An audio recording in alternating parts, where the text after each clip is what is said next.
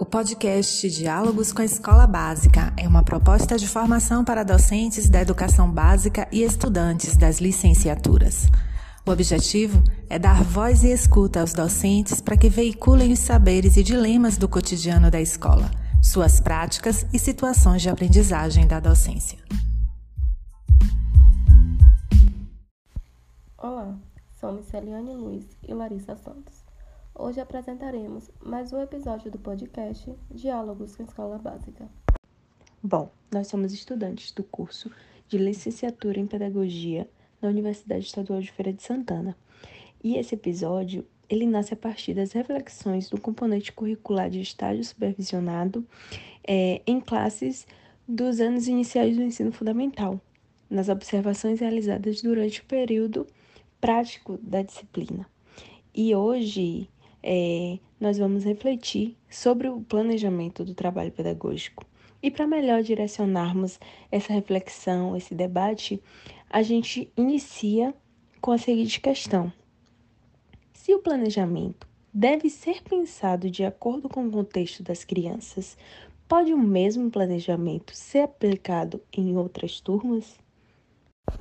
Com o objetivo de entender como o planejamento ou a falta dele pode influenciar no funcionamento da sala de aula, de maneira com que ocorra a aprendizagem e principalmente tendo em vista que o planejamento, ou seja, o ato de planejar pode ser flexível, buscamos entender a necessidade de seguir o mesmo processo em classes diferentes. Contextos próximos, mas diferentes. E com isso, né, nós acompanhamos durante o período de 60 horas turmas do primeiro e do segundo ano do ensino fundamental. E ambas as turmas, é, elas eram do turno matutino, na mesma escola. E para falarmos, né, sobre o planejamento, é preciso contextualizar o que nos levou a pesquisar sobre esse tema.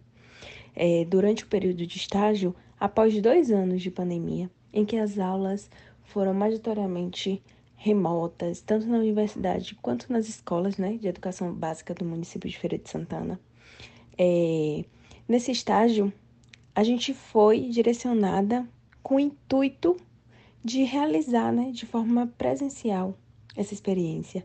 A partir disso, é, a gente foi em busca de refletir sobre as situações que mais nos chamaram a atenção nesse período. De acordo com as situações vivenciadas em sala de aula, buscamos entender mais sobre o planejamento do trabalho pedagógico. A partir das pesquisas realizadas, entendemos que o ato de planejar é um processo reflexivo que antecede tomadas de decisões. É ainda uma escolha de direção a ser tomada, podendo resultar em processos de intervenções eficazes. Tratando sobre o planejamento do trabalho pedagógico, esse tem o papel de orientar o professor durante sua atividade docente, fazendo com que as atividades ocorram de forma ordeira, mas é preciso observar que nem sempre tudo que foi planejado será possível pôr em prática, pois há diversas situações no dia a dia da sala de aula que, por vezes, requer flexibilidade por parte do professor. E no momento do planejamento e das realizações dessas atividades, é preciso que seja avaliado as condições, porque não há sentido em planejar algo que não tenha condições de ser realizada ou que não possa ser realizada de forma reflexiva e partindo de toda essa parte teórica que até aqui já estudamos, já presenciamos, o planejamento nos chamou a atenção durante esses dias letivos, justamente por isso, sabendo do momento delicado em que estávamos passando e que ainda estamos passando, né, falando da educação do município, é, a gente tentou ampliar nossa visão em torno dessa problemática. É, e em conversas indiretas com os professores, a gente pôde compreender que toda essa situação estava afetando diretamente na animação para planejar, no ânimo para o planejamento desses professores. Por vezes, percebemos que o planejamento era realizado de forma conjunta, com outros professores da mesma série, e o mesmo planejamento era aplicado tanto no matutino quanto no vespertino.